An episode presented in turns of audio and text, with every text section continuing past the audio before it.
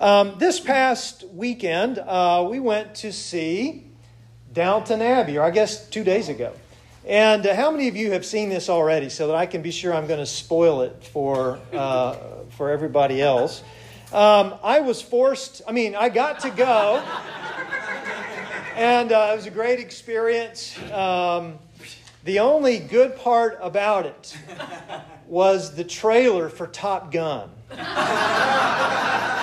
and that's coming out this week, so that's a throwback, and I thought, this is great. Uh, but in this particular movie, I think there have been two Downton Abbey movies, separate from the TV show on PBS. But uh, this one is about uh, a marquis who has left his or a villa uh, in France to uh, Viola, lady, what's her name, Jenny? The whoever she is. Anyway, left left her this villa, and so the whole movie is about trying to figure out, first of all, where is the villa?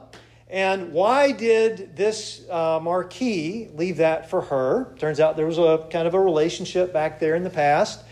Uh, and then what are they going to, to do with it as they uh, continue on? And so the movie really pulls all that apart.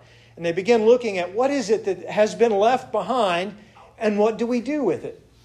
Well, in a strange kind of way, this morning, as I, or this uh, couple of days ago, was thinking about how this really kind of ties in with our gospel text this morning. Here on the sixth Sunday of Easter, we are moving uh, towards Pentecost. And so the, Pentecost Sunday is the first Sunday of June. By the way, we're going to have a jazz uh, Pentecost service here on that particular day. But there you go. But before we get to that, we have the ascension uh, that's coming up this Thursday. Uh, and then we have one more Sunday of Easter left before we uh, get to Pentecost. And so, in this time, in these last couple of Sundays, we've been hearing words from Jesus about preparation for his departure. And he is telling them here in this gospel, telling the, the disciples about what he is leaving behind for them. Now, I am not one of those preachers that loves to do alliterations, like the three C's of this or the three D's of this, but today I have one three P's. Uh, and I think Jesus, I don't know if he alliterated or not, but I think he probably gathered his disciples together and said, Look, oy vey. I mean, I've, I, I've been working with y'all for a long time, and sometimes I think you're getting it, and sometimes I'm not so sure. But I'm going to break it down for you and say, here, here are three things for you to remember as I'm getting ready to leave. These are things that you're going to have for you. You're going to have access to these three things. So I want us to look at those real briefly here this morning as we look at our gospel text. First, Jesus said, I am leaving behind my presence. And if you look back at the gospel text, Jesus gathered the disciples there and he talked about how he and the Father, and you have to look earlier in this chapter and then also look uh, past our reading today to get a fuller sense of this. But he's wanting them to understand I'm not leaving you alone, I'm not abandoning you as orphans. Even though my body is departing from this place, you can know that my presence is going to be here. And he talks about God the Father. Of course, he's talking about him as Son. And then he's talking about the Holy Spirit. And he says, We are going to come and make our home with you. We're going to set up house with you. So you don't ever have to worry about us not being present with you. We're going to be there. And then he talks a little bit more about the Holy Spirit. And as we heard in our text this morning, uh, just about the advocate or this one who is going to be their helper coming to be with them. And so it's very important for them to understand that this presence, the presence that Jesus had uh, maintained with them all through these years as they have followed him, would continue on. It would look a little bit different, but it would be there for them nonetheless. Uh, it reminded me of a, a quote from uh, Bishop Owensby uh, from his book about resurrection. And uh, he had put this on his blog this past week. uh, as he was talking about the presence of God. I want to read these words to you. His presence, his love for us, and our love for him changes the governing algorithm of our ordinary existence. Gradually, Jesus' influence on us changes the very essence of our lives. We begin walking this planet in a different way, a God soaked, love propelled way. Christ's love imparts to us a life that the grave cannot contain, bit by partial bit. I love the language that's there. This algorithm, this way that God continues to come into our ordinary existence with God's very presence. I don't know about you, but I often depend on that presence to get through the day. To recognize that God is with me, because sometimes I feel like God is not with me, or that I am far from God, or I am talking with people around here in the building or in the community who really feel distant from God. And I'm sure the disciples felt that way, especially during this time. They're so confused. They're full of grief. They're full of excitement. They're wondering if they're seeing things. They're just trying to figure it all out. And Jesus says, Here is the presence of God. The presence of God will continue with you. This is what Jesus has left behind for us. And it's a, it's a home that God comes to establish with us. Do you this morning feel like you are a home for God's divine presence? Well, certainly God is with you. And as you go into this next week, wherever it is that you go or whatever happens to you, whatever happens in our crazy world, we can know that God's presence is with us. As we get ready uh, for the Eucharist this morning, we recognize that God's presence is with us. As we take bread, as we take the cup, we recognize the very presence of God with us. Well, also, the second P, if you're keeping up with the P's this morning, would be the pronouncements or the words of Jesus. Jesus talks a lot about his words.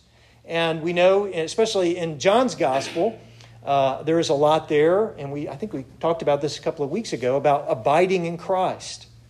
Jesus said, uh, If you abide in me and my words abide in you, then you will bear much fruit.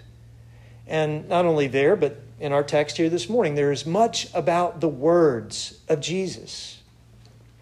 And they had heard the words of Jesus. They not only saw Jesus in action, but they heard what he had to say his parables, his teachings, or the words that he shared with people who were in need of healing, or forgiveness, or love. Jesus was always using his words in a way that would benefit the people who were hearing them. And today we can understand that for ourselves as well. We need to hear the words of Jesus. I saw something uh, the other day about this was on weird history. Anybody ever go on weird history? Uh, there is some weird stuff that's on there, but this particular um, post was about you can go back and listen to the voices of people in history. And of course, they can only go back so far, right? Uh, there were some uh, different things on there about Civil War veterans, and you could hear their voices. You could hear Thomas Edison's voice. Uh, this one was about Harry Houdini, and you could hear his voice. Uh, just some interesting things. But to think about, you know, way back when, when they just didn't have all these devices, it's pretty amazing to hear those old voices. Some of them are helpful, some of them we just kind of wonder, what was that all about? But it is uh, true for us that we can hear the voice, the words of Jesus. You could hear them today. In fact, you did. You're, you're hearing them today in this service. But you can hear them as you go into this next week. How many of us really spend time each day listening to the words of Jesus? Uh, I've mentioned before, there's a great app, the uh, Forward Day by Day app. You can get that, and it'll give you the daily office or a devotional. Uh, some of you have your own, your guidepost books, or whatever it is that you have. Or maybe some of you listen to a podcast, or you hear something on the radio, or you watch something on TV, and you're taking in Scripture. You're hearing Scripture day by day. That is so important. And that is how we keep those words of Jesus with us. And we need to do that every day.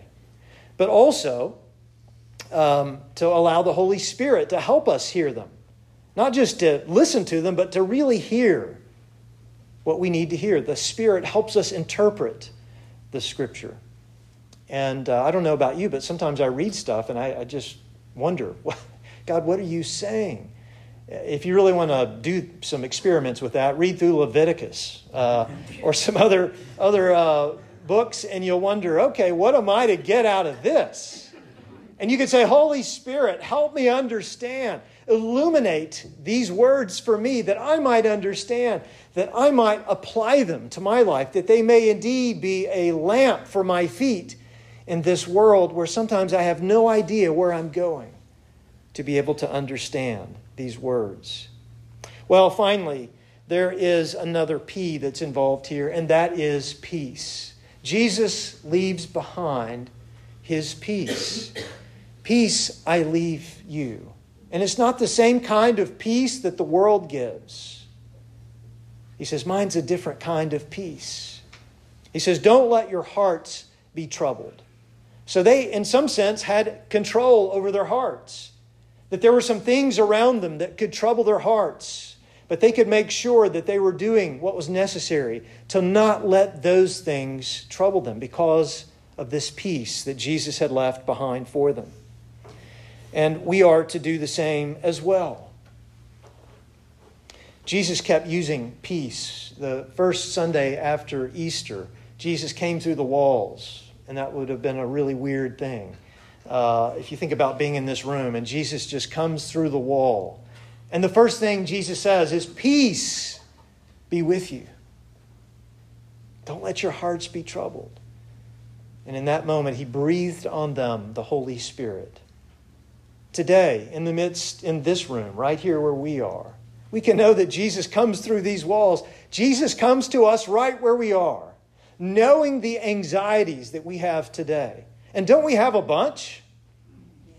Our world is full of anxiety today. Whether you live in Ukraine or whether you live in the United States or if you're in Africa or wherever you happen to be, there are great reasons for us to be anxious in this world today. Lots of reports have been done about uh, young people uh, and the mental health crisis in our emerging generations today. It's off the charts. And I would say that is true also for adults.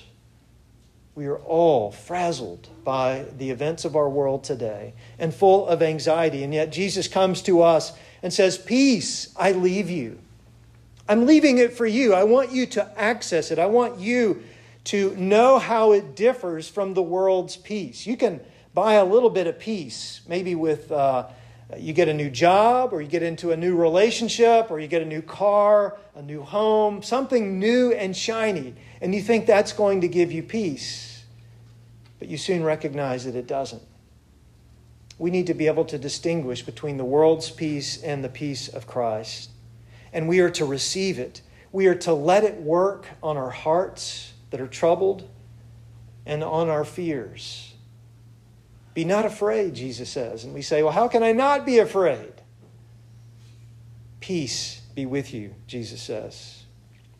Well, as we look back at uh, Downton Abbey, uh, if you decide to do so, um, if you think about this home, this villa that was left for them, they had to come to some understanding about who it really belonged to and then what they would do with it. And the same thing is true for us today we have been left some wonderful blessings from God. And now, what will we do with them? Let us, in the rest of this season of Easter, continue unraveling and, and, and pulling apart all of what Christ has given to us, that we might apply it into our lives. Thanks be to God.